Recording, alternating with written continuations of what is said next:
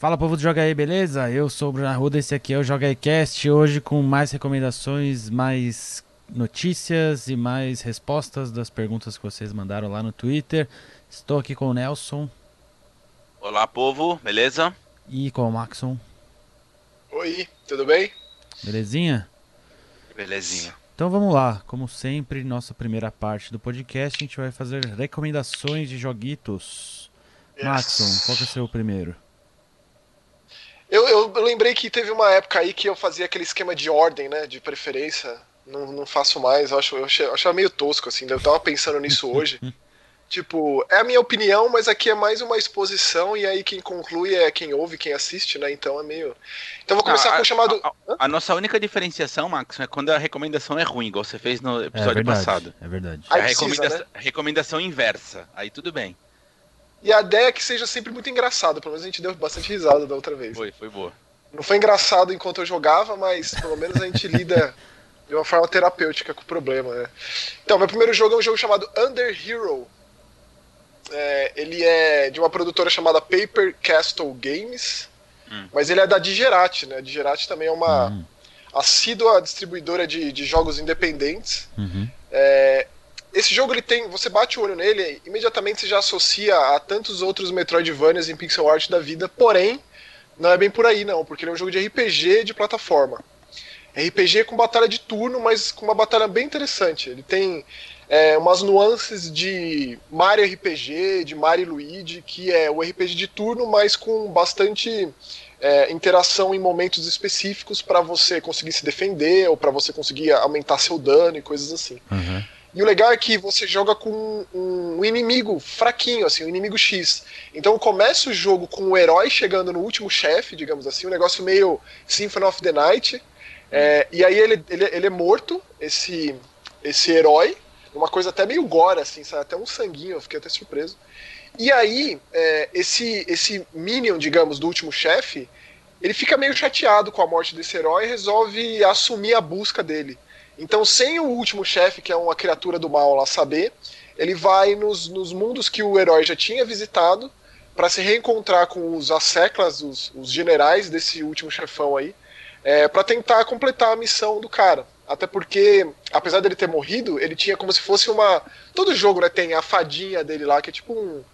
É, a bainha da espada, só que falante.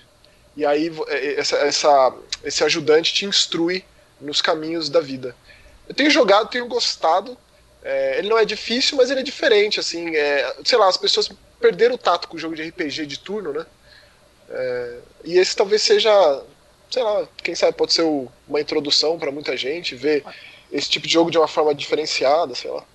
Aliás, por, por que você fala isso, Maxon? Assim, pra, até para entender mesmo, porque como eu não sou do, do é, o, o, essa perda do tato do, do RPG de turno? O que que ocasionou isso? As grandes franquias de jogo de RPG abraçaram um jogo de RPG de ação, né? O Final Fantasy é, o Final Fantasy XV ele foi para esse lado. O Dragon Quest é uma das poucas que se mantém, das poucas eu digo, das grandes, né, das famosas que se mantém bem tradicional, bem a moda antiga. É, sei lá, atrelo isso é o sucesso de grandes RPGs de ação, como por exemplo Dark Souls. É, voltaram a popularizar. Popularizou mais, assim, né? O gênero do, do, do RPG de ação mesmo, da batalha em tempo real e tal. E as batalhas de turno estão ficando um pouco de lado. Não tem mais tanta coisa assim. Então eu fiquei bem surpreso quando esse jogo me, me mostrou ser dessa forma. E, e lida com, com o RPG de turno também de formas originais. Né? É, a forma como, por exemplo, você escapa das batalhas você precisa dar dinheiro para os inimigos, que na verdade não são inimigos, são colegas de profissão, digamos. E você pode conversar com eles nas batalhas. Não é aquele lance é, Undertale, né, que dá para você fazer ser o pacifista, que você só conversa com os inimigos. O Undertale foi um dos últimos RPGs de turno que eu realmente amei de paixão. Também é extremamente indie, de um desenvolvedor só e tal. Apesar de você poder conversar com os inimigos nesse jogo, e ser interessante as conversas, você precisa, precisa lutar, né? Precisa matar, precisa evoluir, é bem. É, precisa. É, faz parte do. Não é opcional, faz parte da evolução do jogo. Entendi. Então, sei lá, Nelson, é algo a ser estudado. Na minha, numa, numa, num parecer assim. Mais superficial, imagino que seja meio que por isso. E ainda existem. Pode ser que alguém venha aqui e fale para mim que, que é um absurdo dizer uma coisa dessas. Ainda tem, ainda tem, mas se você pega a geração 128, 32 bit lá, o que tinha de RPG de turno, é, era algo absurdo, assim. Com certeza não é mais aquele período de ouro, digamos assim. Então, esse jogo me, destaca, me, me, me, me chamou atenção por isso. Boa. E aquilo, né? Steam, 28 reais. É, provavelmente vai chegar em outras plataformas. Estou jogando no Xbox, né? Acho que vai sair pro Switch em abril, um pouquinho mais para frente ou março. Mas está disponível em todas as plataformas aí. Em, precinho, em breve. Precinho. É, exatamente. E você, Nelson? Qual que é a sua primeira, sua primeira indicação?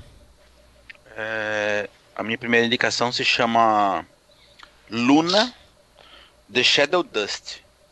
É, daqueles jogos que eu chego meio que por acaso mais instigado pela proposta do que qualquer outra coisa. E aí acaba que, no fim das contas, o jogo se mostra melhor do que a gente imagina. O visual é feito... impressionante. É muito impressionante, Max. Eu ia, eu ia falar disso. É... Ele é inteirinho feito à mão, animado à mão. E aí no, no, site dos caras, que é uma empresa chamada Lantern Studio, inclusive é o primeiro jogo dos caras. É, é um estúdio chinês, tem quatro, quatro pessoas só que trabalharam na, no, no projeto, então é, é, um estúdio realmente muito pequeno, mas já é profundamente impressionante, assim, porque além do, do fato do jogo ter sido inteiramente feito à mão, e é muito é, bonito, porque não é só uh, os trechos em que você controla uh, os personagens, são dois personagens, né? Um, é um garotinho e um, um bichinho assim meio redondo, eu não sei descrever o que, que é aquilo. É, mas também as cutscenes, todas feitas à mão. Então é basicamente um desenho animado, né? Tipo um Cuphead, assim, que, é bonitão. Que, que você controla. E ele se autodenomina um jogo sem palavras, porque ele não usa texto, não usa voz, nada. Ele essencialmente é, se comunica através das cutscenes, ele vai contando a história através das cutscenes e ainda estou longe de terminar, mas essencialmente você vai desvendar um mistério no topo de uma torre. Então, cada, cada estágio é você indo pro andar de cima da torre. E, e ele é um quebra-cabeça bem bem classicão, assim, é um point and click, mas, mas ele é mais simplificado do que aqueles point and clicks antigos, em que você tinha que ficar descobrindo o item e tal. Não. É, nesse caso especificamente, o estágio em que você está, aquela sala em que você está, ela se resolve por ela própria. Então, assim, o que você tem que fazer está ali.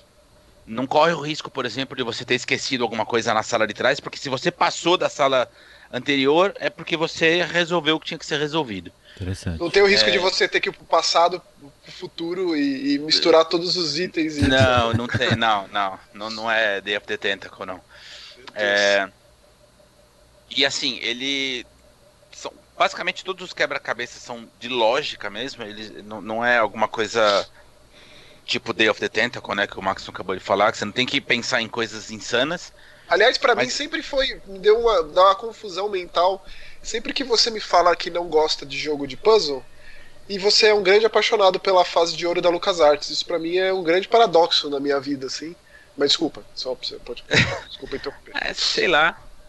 Não sei explicar, Max. Não tem explicação é... mesmo. Dos jogos mais difíceis de todos os tempos aí, você ama de paixão por conta de que... dos quebra-cabeças. Beleza, desculpa aí. é... E é assim, os, os enigmas você resolve essencialmente, por exemplo, prestando atenção em, em, objetos do cenário, ou algum padrão de cor, ou alguma coisa que você tem que acionar que vai gerar uma sombra, enfim.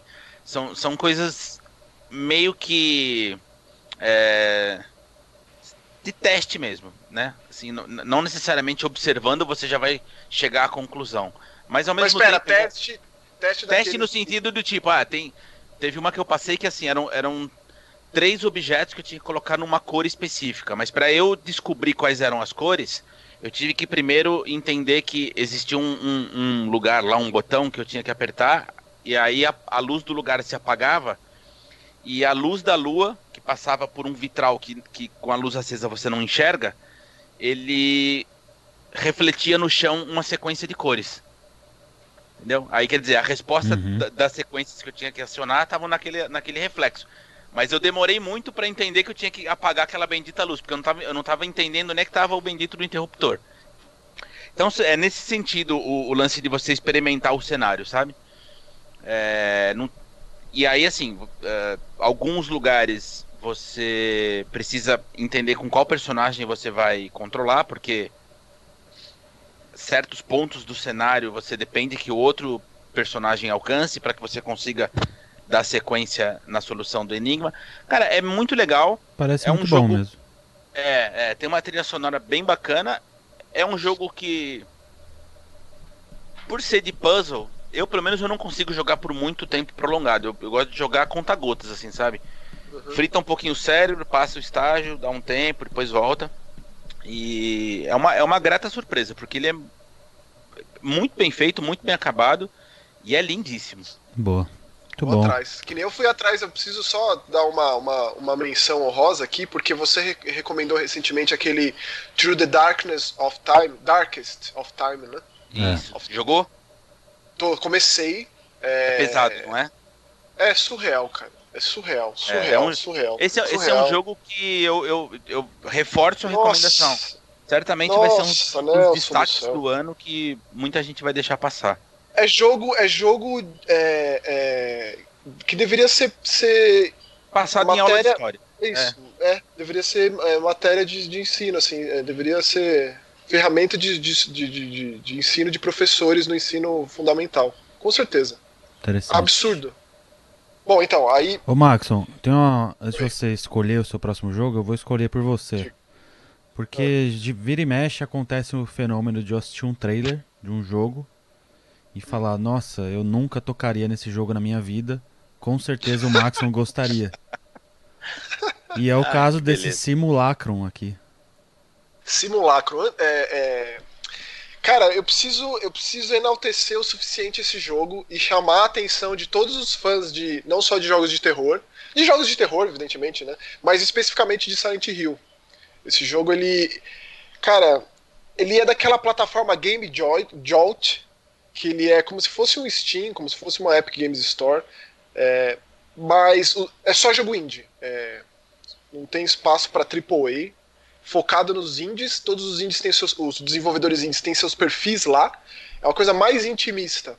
Por mais que no Steam a galera responda, né, você sempre que já tive isso, muito isso, né, nos fóruns lá de discussões, Sim, sim. os desenvolvedores respondem, é bem legal, esse é mais ainda.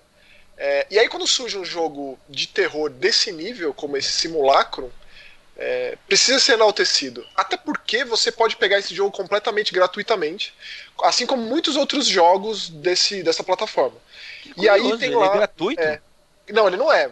Digo, você pode dar o valor que você quiser, na verdade. Ah, entendi, o desenvolvedor entendi. ele fala, olha, o meu trabalho, eu acho que o meu trabalho vale 8 dólares nesse caso, mas você pode pagar o quanto você quiser. É tipo isso.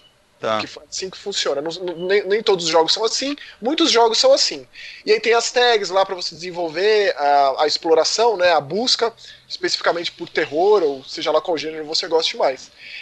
É, você bate o olho nas imagens, você imediatamente pensa em Silent Hill, especificamente o 2 e o 3, por mais que ele, ele faz uma grande homenagem aos três primeiros. Ou seja, lá do final dos anos 90, começo dos anos 2000. é, e ele faz jus, ele não é só uma homenagem, ele é realmente um jogo muito bom. E eu anotei aqui o nome do desenvolvedor, porque esse cara aqui, ó, ele chama Andrew Gladhill Carr. Ele é só o programador, designer, roteirista, artista e compositor do jogo. Ele não é o único. Tem um cara que ajudou ele na modelagem, é, tem, tem testers. Ele, ele- quando você acaba o jogo lá, tem ele agradecendo muita gente, mas é o jogo desse cara, essencialmente. O capítulo 2 está para sair. Quando você termina, você quer o capítulo 2 mais de qualquer outra, qualquer, outra coisa, né? Caso você seja fã de Silent Hill. Então, queria só destacar isso. É exatamente o que o Bruno disse. É um jogo que o Bruno nunca jogaria. É, já sendo de terror, automaticamente eu preciso jogar. Foi o que eu fiz. Amei de paixão. Eu até que ali no Twitter eu, eu escrevi sobre, algumas pessoas vieram falar comigo. Eu espero que essas pessoas joguem, se interessem e que vão atrás de pelo menos entrar na página lá do cara, no Game Jolt. Eu porque já, eu já abri aqui. É. Mas, ao contrário do Silent Hill, por mais que ele seja excessivamente Silent Hill, no lance do, das perspectivas de câmera, no cenário, como é a protagonista, como ela interage com o cenário, porque interagindo com o cenário você sabe, você descobre que ela é uma artista, plástica, pintora, música, só é, interagindo com o cenário. Então é bem legal isso. Algo acontece que ela vai para uma outra dimensão. Tem sempre esse lance das realidades alternativas de Silent Hill também existe nesse jogo, só que não existe combate. É uma, é uma característica é, de todos os jogos da franquia, menos o Shattered Memories, né? É o único que abriu mão disso, mas é recorrente. Esse jogo não tem. Então ele se baseia é, no, no, no, cenário, na recriação, ambientação dos cenários, que é bem bom, na trilha sonora, que é bem soturna, e nos quebra-cabeças, que são muito bons. E dá pra, inclusive para você escolher o nível de dificuldade do quebra-cabeça, que é também uma característica do Silent Hill 2, 3. Homecoming também tem.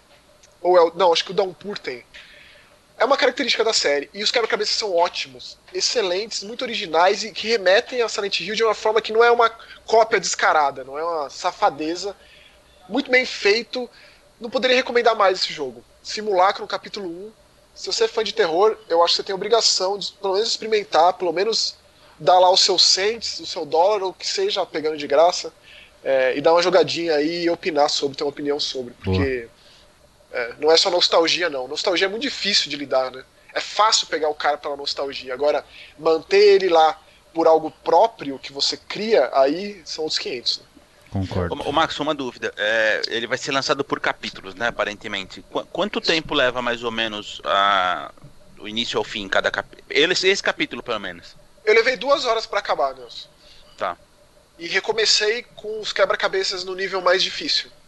E realmente é bem diferente. Os quebra-cabeças são reformulados, é, as, alguns ficam assim irreconhecíveis caso você tenha por base a dificuldade normal de quebra-cabeça. Então você tem aí mais pelo menos duas, três horas de jogo. Caso você goste desse tipo de coisa, né? A história não vai mudar, vai ser o mesmo começo, o mesmo final, mas como você chega em determinados pontos desse, dessa história, você precisa resolver quebra-cabeças diferenciados, mais difíceis. Então, não sabe quando vai sair o capítulo 2. É, esse capítulo saiu faz um tempinho mas muito bom. Preciso enaltecer, tô, tô me sentindo bem por fazer isso aqui. E, e, e, mais uma dúvida, você falou que ele é baseado em Silent Hill, que já é um, um pedigree, né? Sim, sim. É, a, a, personagem, então, ela é meio que desprovida de, de, de, poderes, vai, digamos assim. Ela, ela não tem armas ou coisas do gênero. É, é mais um lance de você ser frágil hum e conseguir se manter nesse ambiente do que necessariamente se armar para seguir adiante. É por aí o negócio. Ah, é sim, ele, ele faz parte do protagonista indefeso, né? Ela chama Abigail, a, a, a moça que a gente controla, ela tá no quarto dela, acorda um dia de manhã e o gato dela tá miando na porta para sair. É, e aí, na, na, no caminho do seu quarto até, até a porta de saída do apartamento, para ver o que o gato, porque que o gato tá miando, você pode examinar o apartamento, checar as coisas, bem a moda antiga mesmo, não tem nada no HUD, você tem que chegar e apertar o botão e ela faz um comentário próprio sobre, por exemplo, é, um quadro que está pendurado na parede, ou então uma TV, um videogame que está ali na estante, é, e coisas do tipo. É, então ela, como não tem, não tem combate, Silent Hill ele é, ele é famoso por isso, né? Você joga com, com um escritor, com um atendente de loja, com uma adolescente universitária, etc. É, mas ainda assim tem combate. É um combate meio desengonçado propositadamente por serem civis. Então é o caso.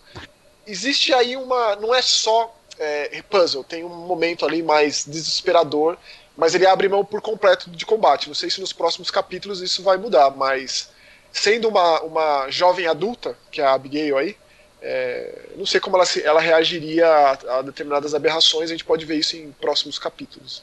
Isso é interessante. Muito bom. E você, Nelson, qual é a sua próxima recomendação? Ó, eu sempre tive muita curiosidade com Patapom. Eu nunca joguei. Né? Hum. Nenhum como eu gosto. Deixa como eu mandar eu um beijo, também. um abraço pro Vini, Vini Lima, que a gente jogou muito Patapom 3 no PSP lá, quando a gente trabalhava na Play TV. Muita saudade dessa época, era muito divertido. Pois é, eu nunca joguei nenhum, e então assim, eu não saberia dizer se existe uma ordem de história, eu imagino que exista. Mas, enfim, saiu Patapom 2 Remaster, né, pra, pra Play 4, e eu fiquei super curioso, fui atrás. Uhum. E é um jogo muito divertido, ele é muito gostosinho. Ele é um jogo de, de ritmo entra naquela categoria de jogos que só poderiam ter vindo do Japão. É, ah, assim, certamente. É, é, impossível você imaginar um, um, um, ocidental fazendo um troço desse. É, Você controla então esses patapons, né? Que são, são tipo esses, essas bolotinhas com, com um olhão assim. A tribo, né? Exatamente. E aí ele mescla esse ritmo com alguns combates, que é o que você precisa fazer para passar pelo estágio. E o que achei muito interessante é que você vai aprendendo novos ritmos. Então, cada ritmo executa uma determinada ação. Então, tem o ritmo que faz com que a sua tribo ande, né? Que eles, eles deem um, uma andadinha pelo cenário. Aí tem o, o ritmo marching, que faz né? com que eles ataquem. Que é o ritmo do patapão, tem... né? Pata, pata, pata, pata, pata. É sensacional. é sensacional. É assim, se alguém, assim como eu, não teve a chance de jogar na época certa, é uma grande oportunidade de jogar agora. Eu, eu recomendo principalmente para quem é fã de jogo de ritmo. É muito delícia. Eu não, aí, aí eu, eu, não, eu não conhecia, eu não imaginava, eu tô, tô adorando, cara. Como alguém que gostou, que gostava muito, joguei muito no PSP esses jogos, na época que eu tava na faculdade, eles foram saindo, né? Era uma alegria quando saiu um patapão novo. É, que, que tem de, de, de, de, extra, assim, de demais nessa, nessa, nesse relançamento de PS4? Não tem nada? Você viu se tem alguma galeria de arte, alguma. Cara, eu acho que não tem nada. É, no trailer, além, no trailer não do, tem nada. No visual, né? Que eles deram uma, uma, uma bela tapa, assim. Mas também percebe-se que a melhoria só tá na, na, durante o jogo, tá? Nas, as cutscenes elas continuam meio. meio tabajara, né? Porque passou o tempo e não, não foram refeitas. É. Mas Pô, Isso aí é uma sacanagem, porque é, eu comprei é. o Locuroco, comprei o Parapa. Pô, podia dar uma atençãozinha nesse lançamento, sabe? Pois é, é eu concordo. Sony, é, tá de puro gráfico. É, as cutscenes são bem, bem porqueiras, mas o jogo eles deram um, um, tapa no visual. Eu acho que é só isso, viu, Maxon? Ah, não, vi deprê, nem, não vi nada no menu, a não ser que abra alguma coisa depois de terminar o é, jogo. No trailer não diz nada também, então acho que não. Mas... A Capcom tinha que ensinar essa galera, e a Capcom tem feito essas coleções aí maravilhosas, pô. Deviam usar por base. Exatamente, mas não tem não. Isso aí então, Max. É, é, isso, essa é a minha recomendação. Seu último jogo de hoje, é isso? Sim, meu último jogo, ele é. Ele é um jogo que. O Bruno que devia estar tá falando desse jogo aqui. Eu tenho uma dúvida já antes de você começar a falar. Porque no pode, trailer pode desse jogo, ele praticamente começa o trailer, mostra um gameplayzinho e aparece a frase Celeste encontra Dead Cells. É, eu não sei se foi muito feliz a escolha aí, porque já coloca um fardo muito grande, né? Nossa, né? Até porque foi uma isso? escolha de. Foi uma citação, é, de, citação. de um site, né? Isso, citação. Então. Mas como os caras estão em early access, eles precisam, né, angariar essa. É, eles conseguiram a minha aí. atenção com isso. Pois é, ele, ele, ele tá em early access, como eu falei, chama Scoredbringer quando você bate o olho, você lembra mesmo os jogos tipo um Towerfall e um Celeste, visualmente falando, aquele pixel muito bem feito, bem detalhado e tal. E quando você pega para jogar, por ele ser um gameplay muito fluido, muito responsivo, rápido, acelerado, aí lembra o Dead Cells. Mas ele é mais é, é, flutuante, mais no ar do que o próprio Dead Cells. Que ele é um, parece que é aquele. Chão, né? Como chama aquele que era do, do carinha da âncora? Ah, o Flint Hook. Flint Hook. Me lembrou um pouco, assim, tipo, o jeito de se Verdade. movimentar pela tela. Sim, que é um jogo que mas eu é, amo. Mas mesmo nível de dificuldade, que eu lembro Sim. que vocês desistiram disso aí. É, eu desisti eu do amo... Flint Hook. Não, cara, é difícil eu amar um jogo e eu desistir dele. Que foi o caso. É, é uma tristeza na minha vida. Mas assim, esse é tão difícil quanto, é isso? É, é tão difícil quanto, mas ele tá incompleto ainda, né? Então, é... E ele tem a progressão do Dead Cells. Tá. O Flint Hook é, que também é, né? Esses jogos eles, eles se fazem nesse esquema.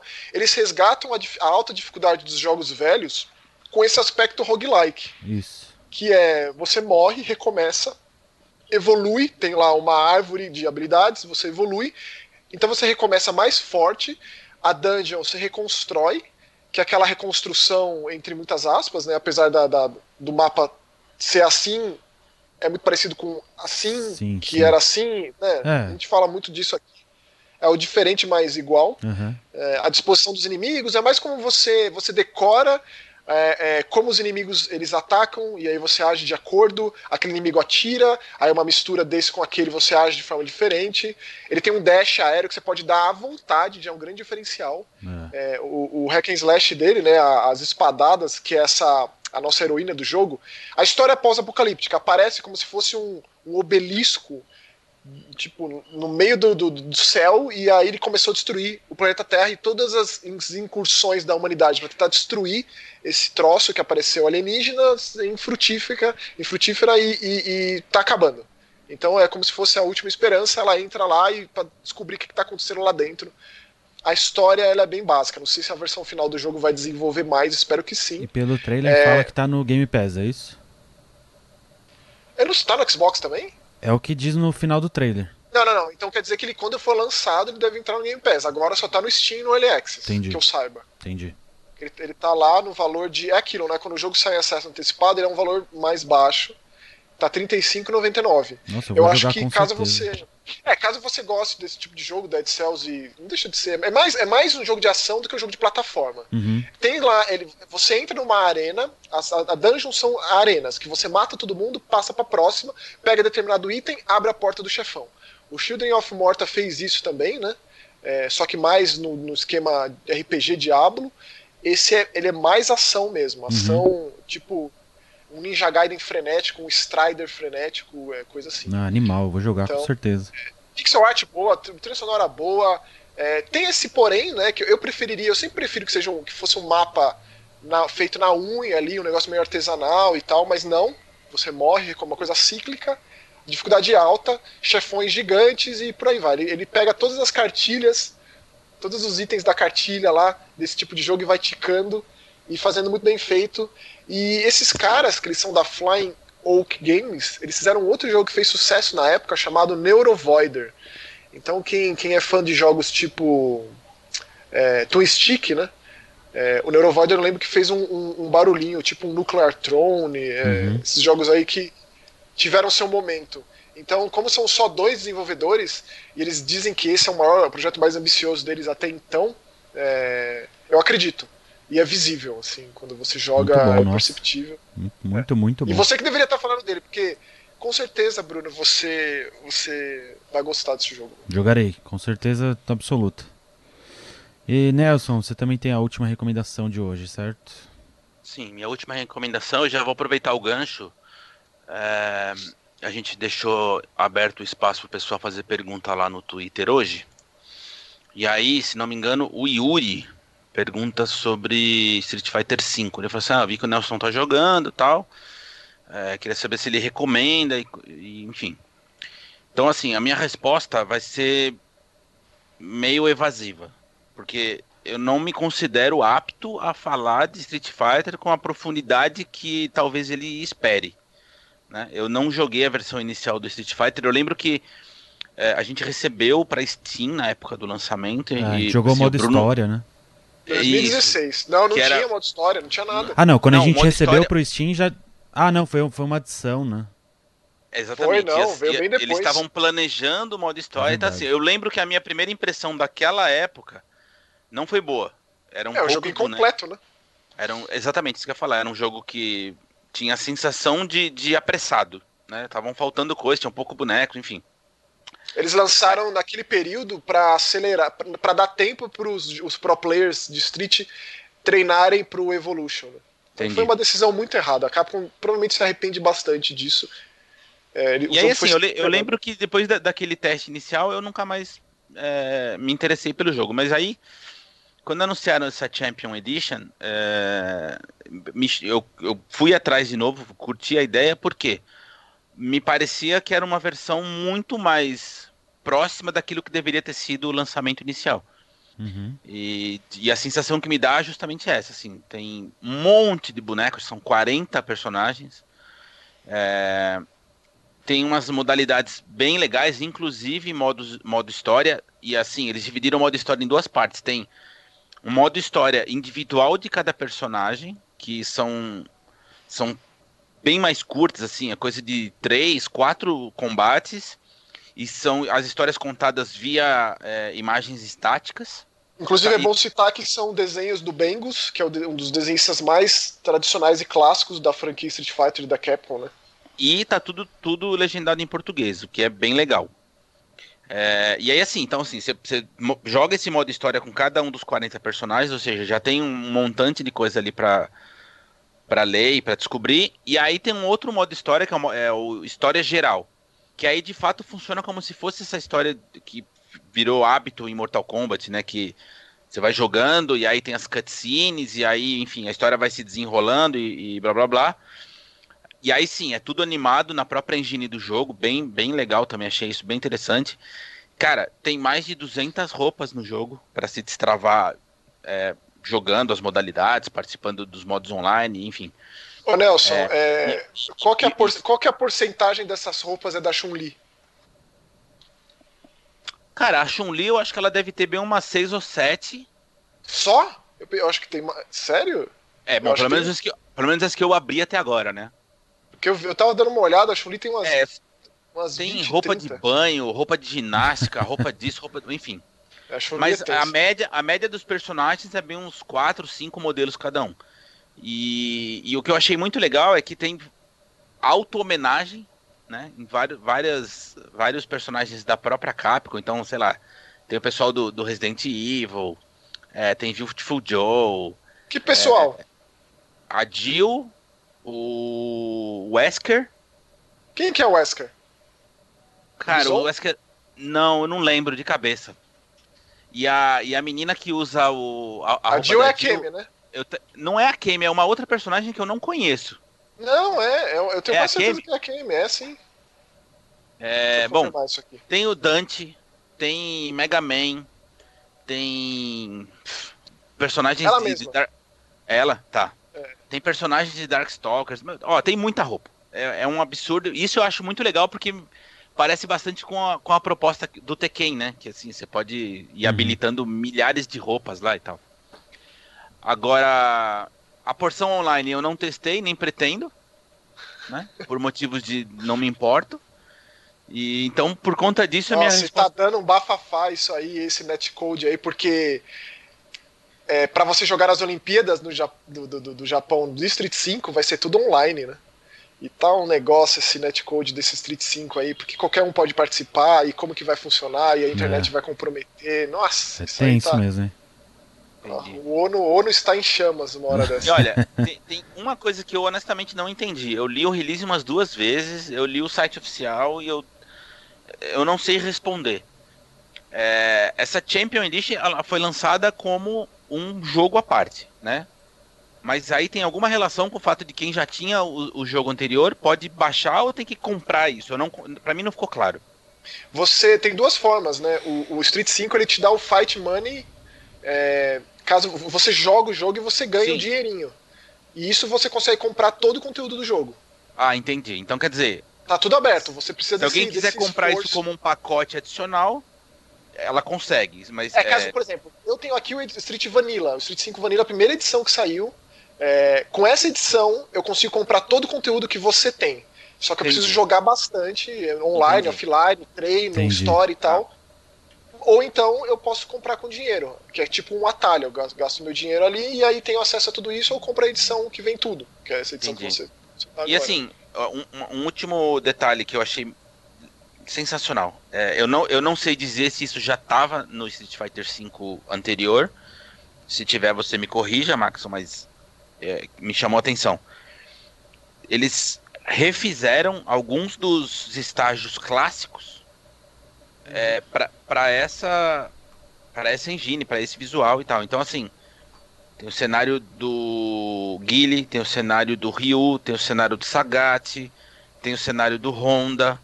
É, todos é... esses personagens foram entrando depois e os cenários foram entrando é. com eles também. A pergunta que eu tenho para você.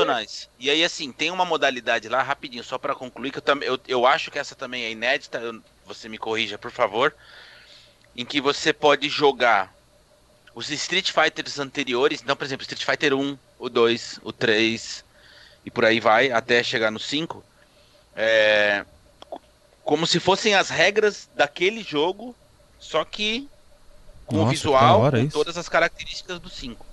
Então, sei lá, Não, você vai jogar Street Fighter 1. Pô, isso é muito você bom. Você vai enfrentar quatro personagens que tem relação com o boneco que você estiver controlando. Eu achei isso muito legal. E aí, assim, isso também tem relação com os finais que você vai abrir pra galera. Mas quando você fala que são as regras do jogo antigo, inclusive a jogabilidade, assim? Não, não. Tipo, não, você joga o é, Street é, eu... 3 com o parry do Street 3, ou não? Nada a ver. Não, não. O que eu quero dizer é o número de cenários que você vai Ah, tá, acessar, tá. os- a- ou a, Ah, entendi, a- os entendi. confrontos que você vai ter, né? O escopo do jogo, né? Entendi, Isso. entendi. Então eu achei isso bem legal. Assim, é, é um, é um detalhe que aparentemente é besta, mas pra quem é, gosta da série, né? Pra quem tem esse, esse fator nostalgia envolvido, eu achei muito legal. Não, isso tudo foi adicionado, Nelson. O jogo original tinha arcade mode. Eu nem sei se tinha o arcade mode no, no, no- no jogo. Tinha treino, algumas missões um online. Era o básico do básico, super, super básico. Eles foram adicionando com o tempo. É um formato que jogos de luta têm feito é, desde o Killer, né, o Killer Instinct, mas. E o jogo base, né? Como foi? Nesse caso, especificamente, assumidamente foi por conta do, do Evolution, para dar Sim, tempo tá. de, do pessoal treinar e tal. Então, Nelson, a pergunta que eu queria te fazer é que eu sei que você é jogador de Guile, então eu queria saber o que, que você está achando do Guile no Street 5, se está se adaptando bem, como está sendo o processo? Então, Maxon, eu tô tendo que reaprender um pouquinho, porque mudaram os golpes, né? Assim, não tem muito mais golpe de carregar, são, sobraram pouquíssimos, a maioria é de movimento de, de, de controle mesmo, né? Shoryuken, Horyuken, enfim. E os personagens estão mais rápidos. Esse- todos esses de carregar, né? Tanto o Guile, o Blanca, o Honda, que são os, os que eu tô mais habituado a jogar, eles estão ligeiramente mais rápidos. Então, é, precisa mudar um pouco o jeito de jogar, na verdade. Precisa reaprender um pouquinho o time, esse tipo de coisa, porque eu, eu, eu sou um pouco mais defensivo, então. é, os golpes não precisam de tanto tempo de carregamento. É engraçado, né, cara? Você, solta Sonic Boom dando movimento no É. controle, assim, é muito estranho. E assim, as- é- é- é- eventualmente você tem o hábito de carregar e aí não acontece nada, né? Então, mas é, cara, e o visual do jogo é muito, muito incrível. Eu achei muito legal, tanto essa releitura de vários dos personagens, esse exagero, né? Qual que você gostou Meio- mais das releituras dos- do, meio do visual cartunesco. novo? Cara, o Sagat é muito louco. Muito, Eu acho que eu fico. principalmente com as roupas. Tem uma, É. tem uma roupa dele que ele usa que são tipo uns trapos, assim, uns do rasgado. É muito legal. O Cara, de próprio roupa Guile, base, eu gosto muito do Dalsin, cara, com aquele turbante, a barba ficou muito bom. e, e- exatamente, é, gosto também. É. que mais? Aqui, ó, só Ah. pra lance do Resident que a gente tava comentando, eu peguei aqui pra ver. A Kemi é mesmo a Jill, a skin do Wesker tá no Urien, e a Colin tá com a roupa da Ada do Resident 6. Da hora. Ficou bem legal, é. Nossa, e cara, tem os eu comentei dos personagens do, do Darkstalkers e E tipo, jogando Joe, eu fiquei pensando, meu, por que, que a Capcom não, não refaz um Darkstalkers, né, cara? Não seria traz pra, pra- com esse visual novo. Ia ser tão legal, cara. Puta jogo bom.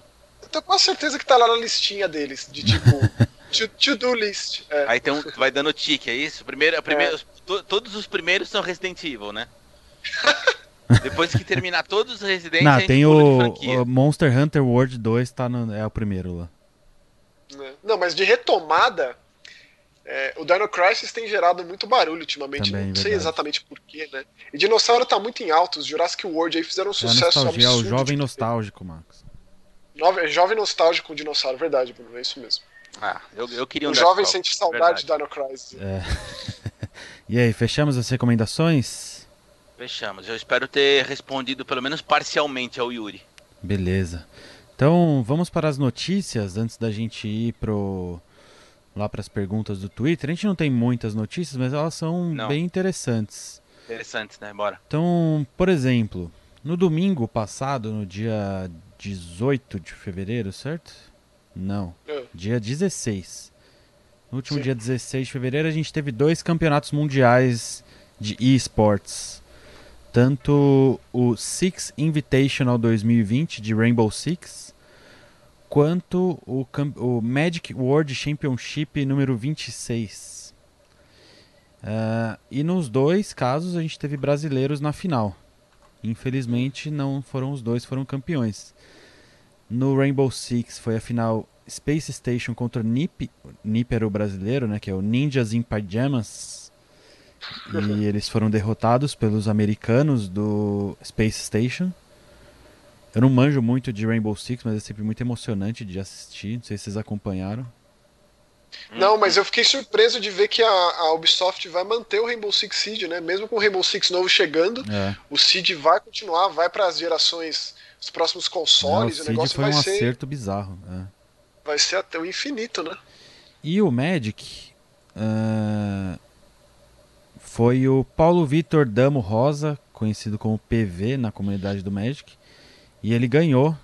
Ganhou 300 mil dólares. Que beleza, hein? Maior prêmio individual na história do Magic.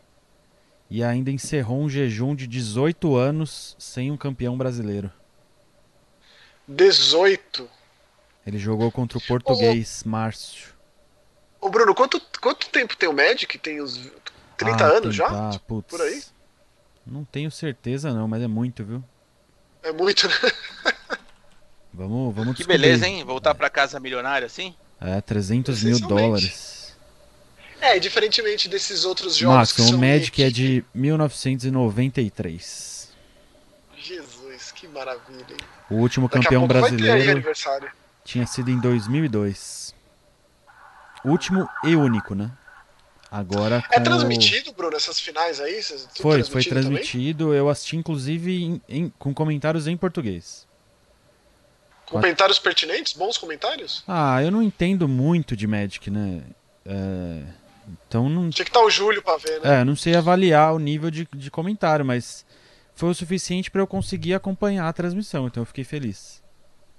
Ah, ótimo. Mas assim. Parabéns, então. Maravilha. Só um comentário que eu achei muito curioso. Que durante a, a transmissão aí, eles hum. levantaram a bola de tipo, será que o, esse, o PV, né, o Paulo Vitor, não poderia ser considerado o melhor jogador de Magic de todos os tempos? Ô, louco. Rapaz, mas, mas baseado em. Então, baseado, especificamente em baseado nesse dado bizarro aqui, ó. PV ampliou seu recorde de jogador que mais recebeu prêmios de dinheiro na história do Magic. Agora com ah, 850 mil dólares. Ok, mas é, existe uma relação entre a, a, premiação e o fato dele ser um, o melhor? Então, tem algumas marcas dele aqui, ó. Uh, então ele foi o brasileiro, ele é o brasileiro que detém o maior número, mais jovem a atingir 300 Pro Points, que é a antiga nomenclatura para o ranking profissional. Eu não, eu não tenho parâmetro de saber o quanto isso, mas eu imagino que seja muito. Ele foi o primeiro sul-americano para entrar no Hall da Fama do Magic. E ah, ele conquistou. Que... Isso é... aconteceu quando? Você tem esse dado aí? Não, não tem a data. Mas ele entrou pro Hall da Fama do Magic. E ele tem 15 finais em 125 participações em Grand Prix que é o maior campeonato de Magic físico, né? Essa final foi do Magic Online. Tá. E ele já ganhou 850 finais. mil dólares em premiação da Wizards. Jesus. Caraca. Então ele é tipo. Ele é tipo. Roger Federer do, do Magic, assim. Tipo o Michael Jordan. Tipo o Michael Jordan. Então tava rolando essa discussão durante a final, assim, tipo, e aí, já pode considerar ele o maior de todos os tempos aí? Qual é que é? E eu fiquei meio É, tipo, considerar ele maior sério? de todos os tempos, já, já, já coloca todo mundo para querer desbancar, né? É Sim. tipo o cinturão. E foi uma final muito disputada, porque o Magic tem uma, um formato de final que eu não sabia que existia. É como se fosse uma Winners e Losers lá do Evolution, é, é como se fosse isso. É meio parecido com a Winners e Losers, só que com a diferença que não reseta. Ele chegou na final pela Winners e esse português pela Losers. O que e aí o, o que, valia? Era um melhor de três. Partidas melhor de três. Então ele tinha, como ele estava na Winners, se ele ganhasse duas partidas melhor de três, ele era campeão. E o cara que veio da Losers, ele precisava ganhar três partidas melhor de três. Que esquisito. E aí ele ganhou a primeira, o cara ganhou as outras duas e Vixe. foi pra partida final. Vixe. Foi muito emocionante. É sempre com muita emoção, sempre, né? Sempre, não tem jeito. É, o cara que vem da for. Losers e é o último round ali da, da, é. da, virada, impressionante. Pode ser o jogo que for, as finais são sempre muito boas, né? É. Muito bom. O que mais que a gente vai comentar aqui? É, ah, tem uma uma notícia aqui que eu vi no Twitter, que foi escrita pelo nosso querido Arthur Eloy, que já colaborou aqui com abraço. o Joga E em outras épocas. E ele escreve lá no Omelete. E ele fez uma matéria muito legal uh, chamada Depois de anos de fracasso, como os videogames vão dominar Hollywood. Falando desse sucesso absurdo que está o Sonic, né? Já bateu o sucesso absurdo que também foi o Detetive Pikachu. Uhum. E ele estava fazendo essas projeções de o sucesso da série do The Witcher, é, como que será que vai ser a série do Resident Evil lá no Netflix? Qual que é o futuro? Da, sucesso da série do Castlevania, né? Ele deve ter citado muito sucesso. Qual que é o futuro? As pessoas clamam nas ruas para os filmes de The Division, Splinter Cell, Halo, a continuação Uncharted, de Tomb Raider, Bioshock, tudo abandonado, largado, astrado, tudo terreno baldio. Então, vocês acham que pode é. ter uma retomada aí, já que dinheiro tem, né? Eu acho que é que são coisas muito diferentes, né? É, esses, a gente está esses... discutindo volume versus qualidade, né? O fato é... de ter muito não necessariamente significa que serão bons. Não, então, mas aí será, esses... que, será que isso significa que ah, pode ser que os estúdios percebam que para conseguir fazer uma boa bilheteria com um filme de videogame eles têm que ter uma qualidade atrelada, porque é o caso do Detetive Pikachu e do do Sonic. E ele também levanta o do Rampage, né? Eu não assisti o Rampage, mas foi um filme que fez um lucro absurdo, né? É, mais atrelado ao, ao protagonismo do, do The Rock ali. É. Mas esses filmes ainda são filmes infanto-juvenis, né? Evidentemente que eu não estou diminuindo a qualidade por, por isso, mas eles são isso, né? Eles não são, tipo, por mais que, por exemplo, Street Fighter, o filme do Street Fighter, ele era um filme adolescente, jovem adulto ali, voltado para esse público. É um público mais difícil de ser conquistado. É, é muito difícil porque precisa contextualizar para a época, é, para o que era o mercado de videogames naquela época, o que é hoje, já tem um, um histórico de, de, fracassos que é muitíssimo maior do que de acertos. Os acertos são mais do submundo, que também a gente fala. Quantas vezes a gente já falou, né? Dos filmes de videogames que são pouco conhecidos, que são bons, mas, agora mas que tem... não foram um sucesso, nunca foram, nunca chegaram próximo do sucesso do Sonic agora, eu que tenho uma pergunta ainda tô assombrado. Ainda tô. Mas eu acho que precisa desse acerto, acerto de um filme. É, um filme de um Bioshock difícil de fazer, assim. Eu vou dizer é, mais eu, ou menos do que o Sonic, eu, mas. Claro que tudo isso que a gente está falando é pura, é pura especulação, é futurologia, então não tem base de dados nenhuma, mas é, o, o Maxon falou um, uma coisa que é importante. Uh, a gente está numa época em que o videogame deixou de ser marginalizado, ou pelo menos está nesse processo de deixar a marginalização para entrar no consumo de massa. Né? É muito difícil hoje uh, você falar com alguma pessoa que não tenha um, um, contato mínimo que seja um jogo. E aí quando eu, eu, eu para mim jogo é jogo, não importa se, se a pessoa joga Candy Crush no, no, no Facebook ou se se tem um jogo mobile lá, o Disney Emoji no celular, uhum. é, não, não, não me interessa. É, o que eu quero dizer é, os videogames estão muito mais acessíveis, muito mais presentes na vida das pessoas. E por conta disso é muito mais fácil você se comunicar quando você anuncia uma produção relacionada a videogame, né? Então, é, sei lá, você pega um The Witcher, que embora tenha sido a, a, a série do Netflix, embora tenha sido é, baseada nos livros, é, ela tem muito é, do visual. É, não só, ela, é, ela é, muito, é muito mais fácil você comunicar falando assim, ah, do que, que se trata isso aí? Ah, é daquele jogo lá. Ah, sim, sim. É, sabe, as, as pessoas já associam automaticamente. Tem muita gente que conhece o The Witcher mais por conta do jogo do que pelo livro, mas enfim. Mas assim, ó, eu, tem, eu, quero... eu, eu, tenho uma pergunta mais ou menos indo nessa linha, assim, ó. Porque é uma constante que eu vi, pelo menos levando em consideração as adaptações The Witcher, Detetive Pikachu e Sonic.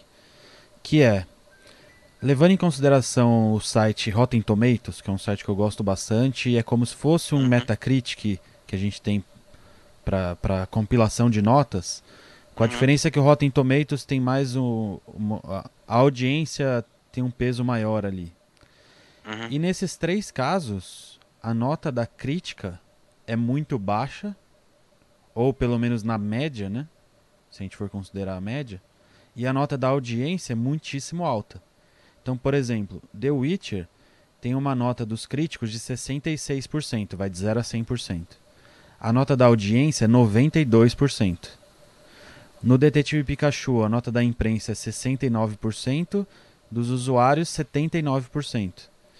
E no Sonic, a nota da crítica é 65% e a nota do público é 94%. Ah, mas eu acho que é, me parece que essas, essas divergências vão sempre existir, Bruno. Porque, Mas assim, são o grandes crítico. assim? Esse é o meu, meu Ah, eu- ponto. Eu acho que sim, eu acho que o, o crítico ele nunca vai olhar por negócio com um aspecto nostálgico, por exemplo.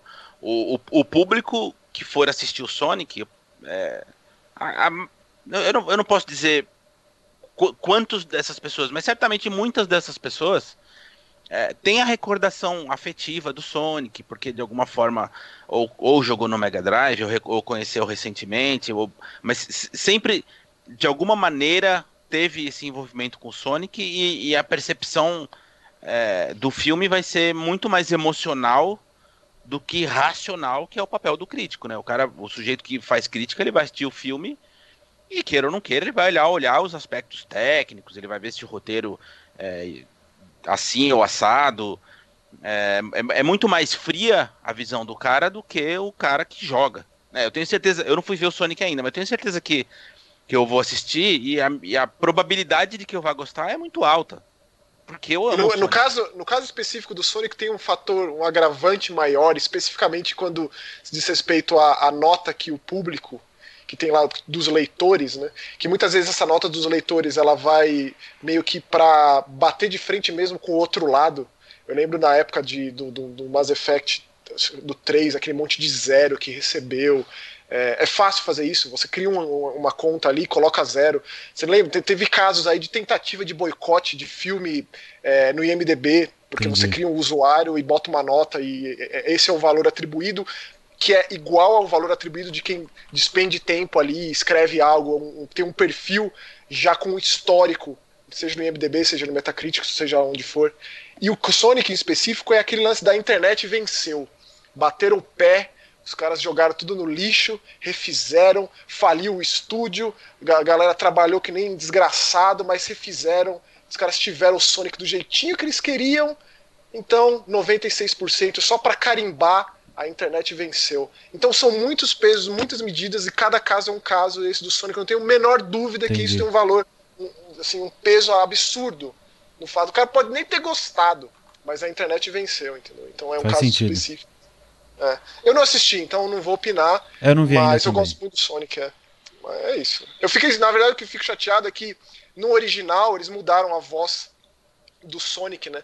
Já fazia bastante tempo que nos jogos é, o Sonic é o Roger Craig Smith, que é o mesmo dublador do Chris Redfield. Então ele tava lá com o Sonic faz muito tempo, na, tipo, no amor é, é, e no ódio, na alegria e na doença, no Sonic 2006, no Sonic Generations. Então o cara deixaram o cara de lado, eu fiquei chateado. Mas, pô, a gente viu aquele vídeo lá, o perfil da Paramount, o perfil do, do, do- do Sonic no Twitter, fez um monte de vídeo legal das criancinhas ali, interagindo com o Sonic na- no, no telão. Então, tipo, essas coisas conquistam mesmo, né? Os pais levando os filhos pra verem Sonic. É difícil, é difícil lidar com isso. Ah, e tem outro aspecto, viu, Bruno, que, que assim. é, não, não, não é tão matemático, né, tão científico, porque se fosse já teriam encontrado a fórmula mágica. Mas eu tenho a sensação que adaptações, a partir do momento que elas forem é, entendidas exatamente como isso, ou seja, elas são adaptações porque elas foram baseadas em alguma coisa, e não necessariamente vai ser uma transcrição daquilo para o cinema. Sim. Porque é, é, o- é o que sempre acontece, ou pelo menos na maior parte do- das vezes o que acontece para criar um fracasso é exatamente isso. É a pretensão de pegar algo que é feito por uma mídia e, e transcrever aquilo para ser passivo no cinema. E, não, e assim, não funciona. Né? Ah, vou, vou fazer o filme do Pikachu, beleza. Então é um filme do Pikachu, não é alguma coisa que vai é, ser transcrita com base num jogo, em XYZ. E, Mas exemplo, aí, Nelson, o Detetive você- Pikachu é muito, é muito divertidinho. Não, é, cara, é um filme infantil, que, na minha opinião, muito bem feito. Assim, é um filme que se assiste e é bacana, é gostoso. Certamente, se ele fosse baseado num jogo especificamente, ah, vamos criar o, sei lá, que jogo do Pokémon aí. A, a probabilidade de, de ser um grande erro é altíssima. Não, mas a aí, gente... Nelson, deixa eu te contar, deixa eu contar. eu Preciso te contrariar um pouquinho, Nelson, porque Sem problema. o, o filme do Phoenix Wright, por exemplo, como que você vai projetar aquilo no cinema? É possível. Tem que assistir pra acreditar. O filme do Yakuza, todos aqueles absurdos do Yakuza, aquela, aquele, aquela carga dramática, atrelada daquele humor descabido, bem japonês, como que você vai adaptar isso pro cinema? Também foi possível. Então, é, depende muito de quem faz também, sabe? Não, mas Por também exemplo, tem... o, filme, o filme do Mario. O filme do Mario vai ser só em CGI. E o estúdio que manja de fazer CGI é jogar no seguro do seguro do seguro. O, jogo, o filme do Sonic é um formato que já está sendo feito há muito tempo que eu nunca gostei. Você pega o filme do Zé Colmeia, dos Smurfs, do Pica-Pau, é tudo muito ru- ruinzinho, muito fraquinho. Só que aí o peso do Sonic parece que é muito maior, né? O personagem é muito mais carismático do que o Zé Colmeia. Quem atribui esse valor é a audiência. Então ainda eu reforço ainda mais a ideia de que a internet venceu nesse caso, tá fazendo muito peso aí, porque eu tô realmente assombrado com o fato de que tá todo mundo amando É. e gerando discussões descabidas do tipo, pega ali uma headline de um site famoso, ah, e o Sonic é bichinho de estimação nesse filme. Aí, aí aquilo gera uma cascata de, ah, porque o Sonic sempre curtiu um Dostoiévski nos jogos. Tipo, é- é- sei lá, é muito preto no branco esse tipo de, de crítica, esse tipo de, de bafafá, entendeu? É, uma- é muito fácil colocar alvos dessa forma.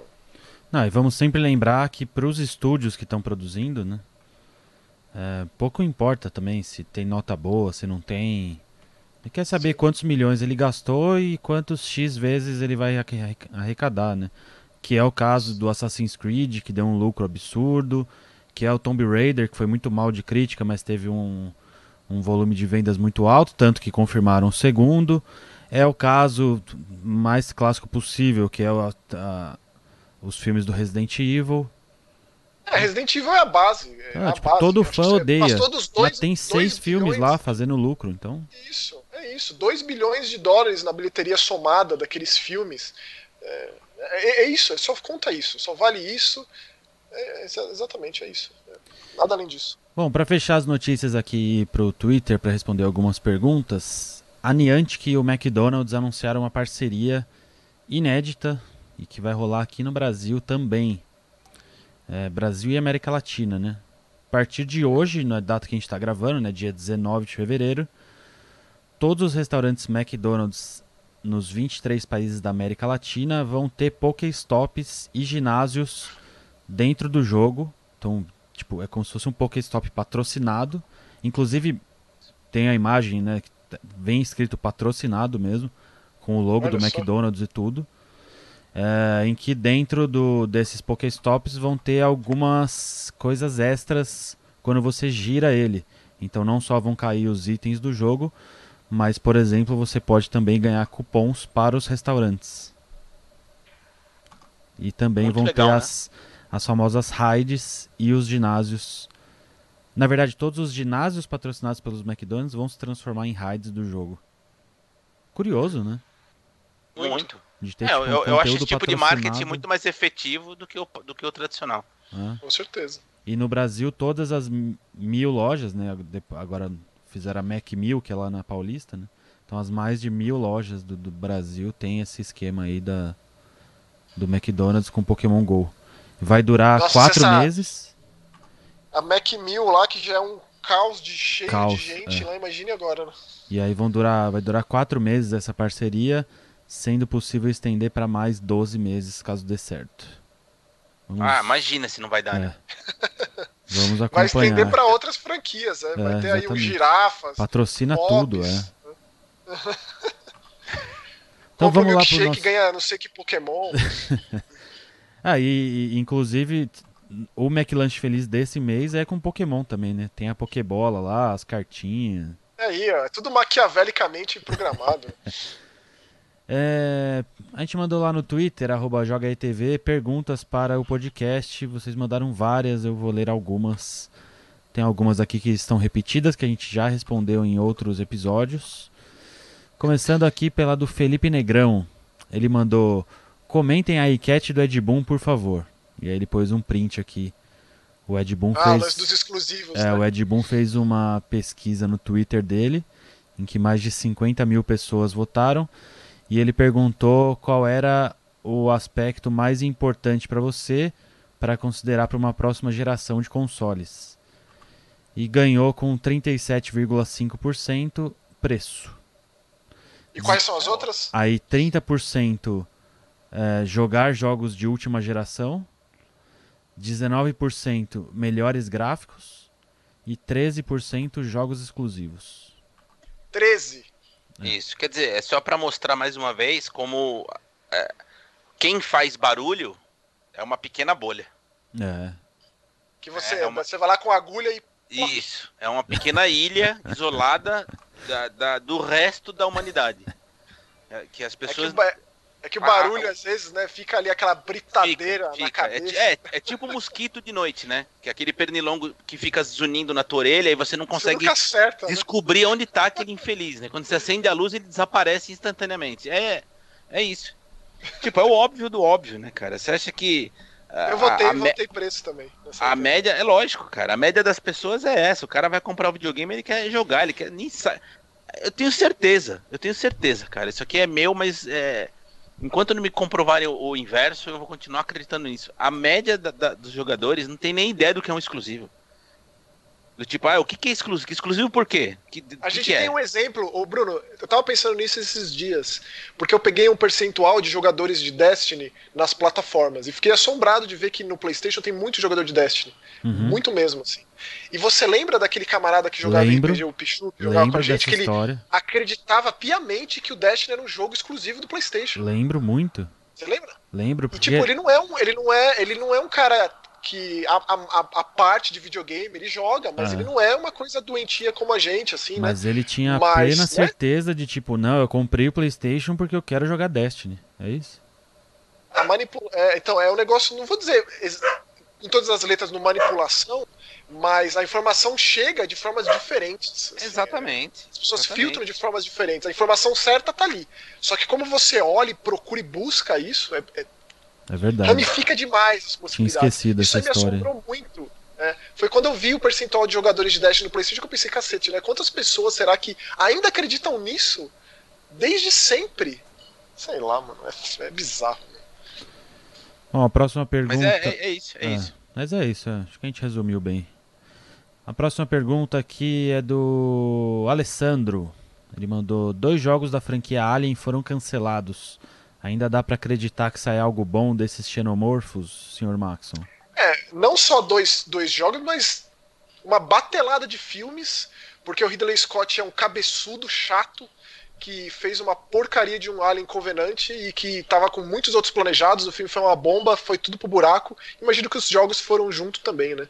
Se sair um filme de Alien grande, se deixasse o Neil Blomkamp dirigir um Alien do jeito que ele queria, né, pegasse um diretor bom, um Denis Villeneuve, um cara que manja de ficção científica, e não tipo né, um diretor que já, já passou já, tipo, que já tá, sei lá, que não larga a bola, não larga o osso. Talvez sim, eu acho que precisa disso, precisa é, desse, dessa alavancada, catapultada cinematográfica para um, o Alien virar multimediático de novo. Primeiro porque não, é muito difícil fazer um jogo melhor que o Alien Isolation. Muito dificilmente vai ter um Alien melhor que aquele. E se aquele já não deu certo em vendas, é, dif- é triste, porque eu também sou muito fã de Alien. E engraçado, né? O, o Alien Isolation é um baita jogo, né? É, Nossa, absurdo. Espetacular. Mas. vamos ver, acompanhemos os próximos episódios. O Brambis, Vingador Brambis, mandou aqui duas perguntas e duas perguntas estão repetidas, Sr. Brambis. Porque a gente já falou das duas. No episódio Eita. passado a gente falou sobre o Need for Speed e ele perguntou aqui se a franquia Kingdom Hearts é explicável. Então já recomendo, Olha só. já recomendo você entrar aqui no nosso canal e ir lá na busca e jogar Joga Ecast Kingdom Hearts e você vai ver o quão explicável é essa série. É, agora ela tá explicável Luciana. em duas plataformas, né? Porque todos os jogos da série disponíveis em duas plataformas. E é aquilo, né? Eu sei que pode parecer complicado e tal, mas pra entender tem que jogar tudo. É a única, a única solução. Não existe outra solução. Aí tem aquilo, né? Mas tem que jogar tudo, e aí tem que assistir a, a orquestra sinfônica, é, e aí tem que. É, né? Mas assim, eu, eu, da minha experiência, da minha bagagem de vida, jogar todos os jogos é o suficiente pra entender tudo. E se você tem um Gil Somar na sua vida, também ajuda muito, né? Sem É dúvida. sempre bom dizer. O... A Square deveria romantizar essa história e lançar um livro logo de uma vez. É, Tipo, a enciclopédia Kingdom Hearts. Kingdom está para Hearts for acontecer, Dummies. Imagine Kingdom, King- é, Kids Play Kingdom Hearts. Do começo ao fim, todos os jogos, botar a molecada lá presa pra jogar. O Anderson do Patrocínio, gostei desse, desse nick dele aqui. Ele mandou, na opinião de vocês, eu acho que essa pergunta é, é bem polêmica, tá? Mas beleza. Na opinião de vocês, 2020 pode ser o novo 1998? E aí para resgatar, para resgatar na memória aqui e para já responder o meu não, eu só vou citar alguns jogos lançados em 1998, como por exemplo Resident Evil 2, Final Fantasy Tactics, Xenogears, StarCraft, Panzer Dragon Saga, Gran Turismo, Banjo Kazooie, o primeiro Rainbow Six, Parasite Eve, Spyro, então, né? Pokémon Red. Não, não dá. Eu vou parar por aqui. Ocarina Metal of- Gear eu- Solid, Ocarina of Ocarina Time, of Time, né? Grim É, não Fandango, dá não, cara. Não. Half-Life. Não, não tem, não tem a menor condição. Sinto Não, sem muito. chance. Isso aí, isso aí é tipo. Baldur's Gate, é um leque. nossa, que isso. Tudo, né? Isso aí, isso aí é, contempla todo tipo de, de, de jogador, de todas as formas, todos os gêneros, tudo, revolucionando de todas as formas possíveis. O que, que é isso? Não existe, acabou. Não tem como, né? Não tem, não tem nem polêmica essa pergunta. Bruno. Sabe, sabe o, que, o que. Uma dúvida que eu tenho que seria engraçado de, de ouvir? Por exemplo, pegar, pegar alguém que tenha nascido aí depois dos anos 2000, que, né, que pegou a adolescência ali, 2010, 2012 e tal, e, e perguntar pra ele qual, qual foi pra você o grande ano dos videogames? Porque tem um, tem um fator nostalgia envolvido Curioso. nisso aí também, né, Bruno? Queira ou não Tem, queira. tem. Não, é, eu o que eu ia, eu ia finalizar essa pergunta falando. é, de 98 pra cá já se passaram mais de 20 anos. Então talvez em 2040 a gente possa parar e analisar 2020 com a mesma nostalgia que a gente Clareza, analisa né? hoje em É. 98. Isso. Esse tipo de coisa precisa do tempo de respiro mesmo, do- esse tempo de décadas, né? Pra olhar pra trás e ver com clareza a influência. Porque tudo isso é uma questão de, influ- de influência, né? Uma onda que reverbera até hoje. Todos esses jogos estão até hoje aí. É. É esse que é o lance. Precisa desse respiro histórico para poder afirmar certas coisas. Com certeza, quem cresceu na teta do 360 é, tem o seu ano preferido e isso tem um valor muito, muito próprio, específico também. Mas com relação à, à- à indústria de videogames, que eu imagino que as respostas venham daí muito mais do que o valor passional e nostálgico e tal, precisa desse tempo, né? A pergunta do Fábio Wake. Qual a edição de colecionador você. Eu tô considerando que é uma edição de colecionador que a gente escolha que não exista, tá? Qual edição de colecionador vocês mais sonham em ter? Seja de jogo, filme, livro, etc. Nossa, se eu pudesse escolher Eita. uma assim, sei lá. É, Uma, Eu do queria- Conker, uma do Conker, que acho que nunca nem existiu, e de repente um, um Jet Set Radio Future. Mas assim, o que que tivesse um- viria nessa edição de colecionador aí? Nossa, na minha, deixa eu ver, sei lá, ou- provavelmente uma estátua ou um par de patins, assim. igual, igual do jogo. Você, Eu Marcos. queria que. Na minha, a minha é muito real, assim. Se eu tivesse, se eu fosse, tipo, filho de barão de petróleo, eu já teria aqui o Dreamcast com o símbolo dos Stars, da edição de comemorativa do Code Verônica lá. Não preciso nem é, Mas- imaginar. Assim. mas e uma pra mim que já não tava existiu? que- É uma que não existiu, Maxon. Eu Uma teria. edição co- que nunca existiu como- é, como o ele Resident colocou- Evil 3, é o Resident Evil 3, é o Resident Evil 3 que vai sair agora em abril com aquele busto do Nemesis da Iron Studios, que custa, sei lá, 15 mil reais. Pronto, é isso. Ó, o como ele busto do Nemesis colocou. escala um por um. Como ele colocou jogo, filme e livro, eu vou mudar um pouquinho. Eu queria a minha edição especial de Mad Max Estrada da Fúria com aquele é, co- é, carrinho de controle remoto do guitarrista lá soltando fogo. A máscara de oxigênio do. do. Do Immortal Joe. Isso. Ah, também. Ser. O, o, o Kojima deve ter isso aí, Bruno. Ah, certeza. Ele ganhou lá É, do- Ganhou é. do próprio cara lá. né? Tá exposto Jorge no Miller, né? cinema do Kojima e no cinema do Tarantino. É, exatamente. O Bong Jo... É o Bong Joon-ho, é esse o nome? É o diretor do Isso. Parasita? Ele também colocou Mad Max Estrada da Fúria como o top 15 favoritos da vida dele. Cada Olha dia isso. mais eu gosto É. desse filme. Não, esse filme é um filme de ação de uma geração, né? O filme de ação dos últimos 20 anos aí, o Estrada da Fúria. Quem perdeu esse filme no cinema, só, só lamento, né? Aliás, o Bruno tem a edição é, preto e branco, que não é preto e branca, né? É. É Platinada. Shine.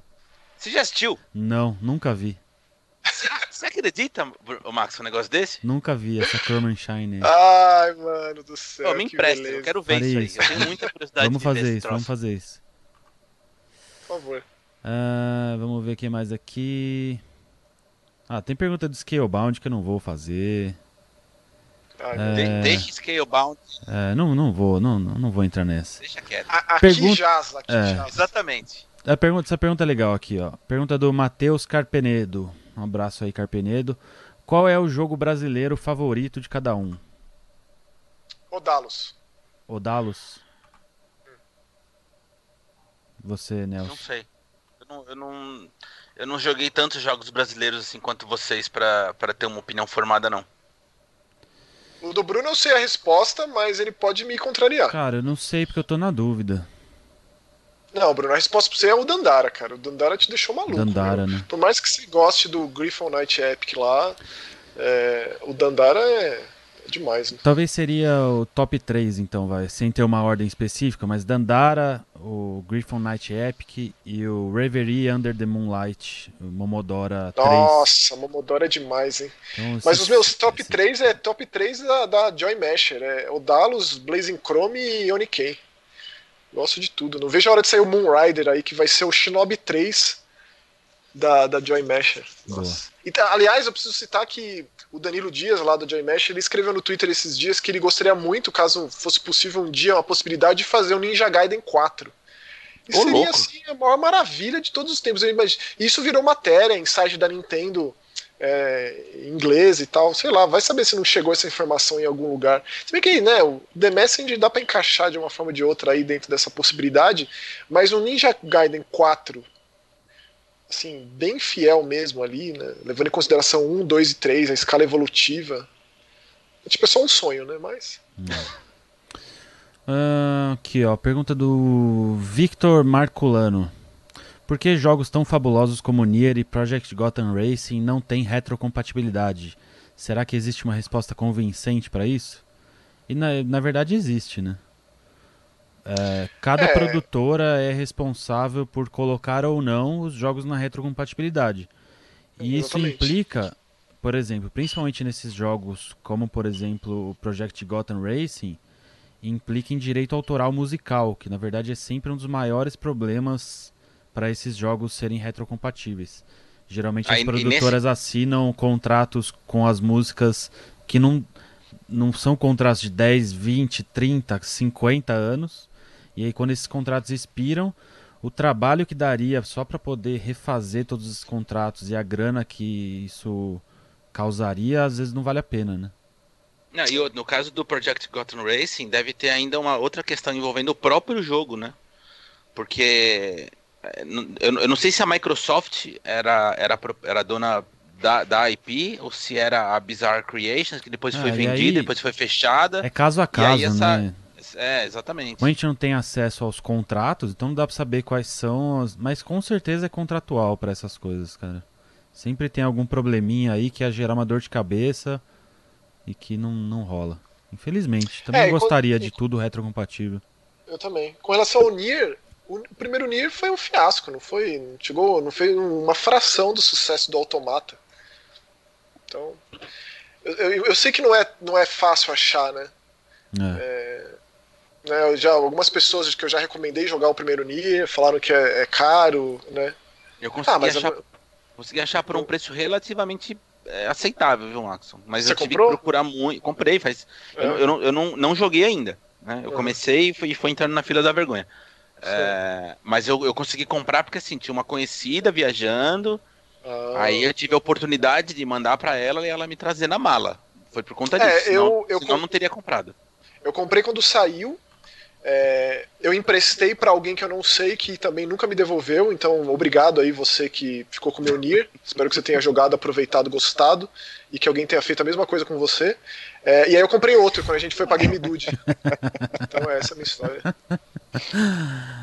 É, bom, o Egirão perguntou sobre Bleeding Edge, o que a gente achou. A gente também já comentou em alguns episódios, inclusive episódio da BGS a gente comentou, porque foi lá que a gente Mas em jogou. resumo, eu achei uma meleca. Mas em resumo, é.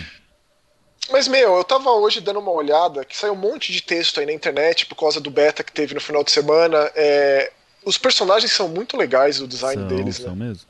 Não, veja, é- eu entre eu, não- eu ter gostado e o jogo ser ruim, tem um abismo. Não, eu tô só falando mesmo de, de, tipo, eu assistiria esse desenho. Eu assistiria, sabe? Eu gostei muito do visual daqueles bonecos. É Ah, eu já falei, eu tenho, assim eu que tenho sair- certeza que muita gente vai jogar isso aí que vai fazer um sucesso tremendo. A É primeira que, assim, semana que sair eu prometo que eu jogo. Mas eu Esse- também esse não jogo- gostei. Não é pra mim. Eu já, eu já, já saio de antemão dizendo isso. Não é pra mim. É, a penúltima pergunta aqui pra gente fechar. O Robert José mandou a pergunta mais. mais. como eu diria? Capciosa. Mais sonhadora. Pergunta Ah, tá. mais, mais impossível da história, talvez, das perguntas. Meu Deus. Ele mandou: Mesmo com o eterno capitalismo desenfreado, o que falta para as plataformas e empresas de console se unirem em prol da clientela gamer? Meu Deus. Ô, Ai, Robert, por favor, né? É, pois é. Do tipo, faça essa, faça essa mesma pergunta, é exatamente a mesma pergunta, e substitua, sei lá, pela indústria automobilística. É, Ah, ficou que... faça- Ah, Coque Volte essa pergunta e faça essa, essa pergunta à indústria do cinema. ou a indústria do, do tabagismo, ou seja lá do que você quiser. Não... Cara, ninguém tá pouco se lascando pra clientes. O cara quer que você compre. Quando as empresas vão se unir, tá? Seja um- Olha, parabéns, viu? Só de você ter Marca as essa arrobas ideia. aí, mar- marca todas as arrobas. É, é, é isso, Marco Phil Spencer aí e o- e os japa da Sony, quem sabe, né? E pra gente fechar, a pergunta do Michel. Ele mandou se a gente ainda tem. E, aliás, eu vou, vou fazer ela em conjunto com outra aqui, vai. É, cadê aqui, ó? Onde tava? Aqui, do Bruno Pinaf. O Bruno perguntou: qual a opinião de vocês quanto à dúvida entre rejogar o jogo que você sabe que vai te deixar extremamente feliz ou jogar um jogo novo? E, e o Michel perguntou se a gente ainda tem e joga os consoles antigos. É, sim, pra, pra segunda pergunta, é, é- é recorrente. Inclusive, esses tempos eu tava jogando Wii. é, jogando o João The Grudge no Wii. Aquele Eita. jogo de terror bizarro, exatamente. É. Pra primeira pergunta, é, eu diria que é 50-50, assim, É, até é do Mas dia, assim, né? É do dia. do dia. Mas Bom, esses esse- dias, eu- esses dias o Maxon mandou no grupo, ou ele mandou pra mim, sei lá, não lembro. Ele mandou uma caixinha do Su- Super Mario Sunshine é, como se estivesse saindo pro Switch. Super Mario Fakes. É, su- bom esse Super aí. Mario Fakes. E aí era o Super Mario Sunshine de Switch, o Amiibo, edição especial. e aquilo feliz. me deu uma saudade absurda de jogar GameCube, que você não tem ideia. Você não tem ideia.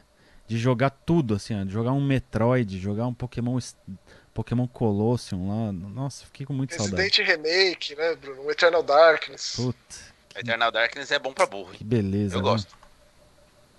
Ah, eu, eu respondendo a primeira pergunta. A primeira pergunta é dos consoles, é, né? Não. É, a, Segunda. a segunda dos Tá. consoles. Eu tenho ligado o Dreamcast, já- a gente já falou sobre isso antes. O meu 360 tá ligado. O meu Wii U tá ligado. E o meu Super NES tá ligado.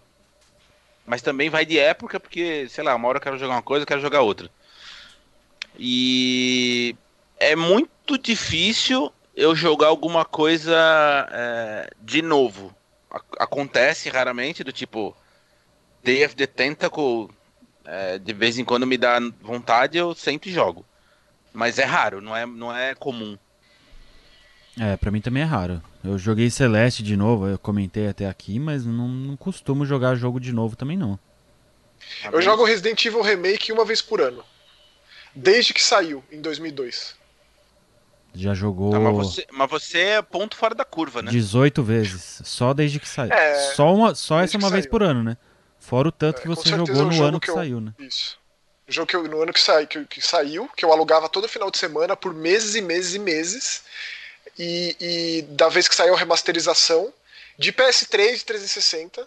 E quando saiu a remasterização de Xbox One e PS4. E vai sair a remasterização depois também. Vai. E aí jogo de novo também. E aí sempre que alguém vem pedir pra eu jogar pra assistir, eu jogo também. E pronto.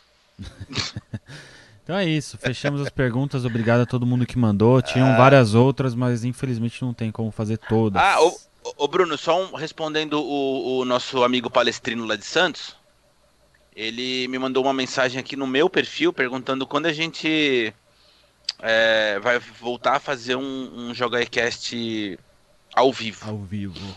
Então fica, fica a pergunta no ar aí sem resposta. É, mandem vocês Beleza? aí o quanto vocês acompanhariam, quais os dias e horários, e a gente tenta encaixar aqui.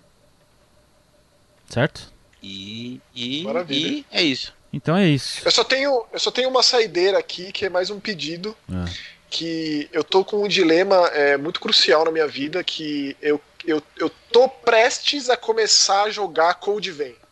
Eita. Code Vein é mais um dos, dos, dos sons Born Likes. E você já tinha prometido que não ia jogar, hein? Então, eu joguei, é, quando saiu o beta lá, eu joguei, não gostei, mas quero dar uma nova chance, quero investir. E eu queria a opinião de quem, quem nos, ouve, nos ouve, quem nos ouviu até aqui nesse episódio, sobre o Code Vein, quem jogou, que tá jogando ainda, terminou. É, por favor, me incentivem a jogar, porque eu tava. Ou desincentivem, né? Borbo... Não, Bruno, não, pô. A total tô, desestimulação tô do jogo, pode ser também também. Mas eu queria muito ter uma opinião própria, mas melhor embasada é, sobre especificamente o Code Vein. Ah, parece ser animal. Toda a ambientação eu acho incrível. É. é isso. Então é isso, a gente fica por aqui. Mandem aí nos comentários no youtube.com.br jogaitv, caso você esteja ouvindo em outra plataforma. Entre lá no nosso blog jogaí.tv, baixe nosso aplicativo no Android e siga a gente no Instagram e no Twitter, que é arroba jogaitv. Facinho você acha lá. A gente fica por Maravilha. aqui e na semana que vem tem mais. Falou. Valeu, tchau. Tchau.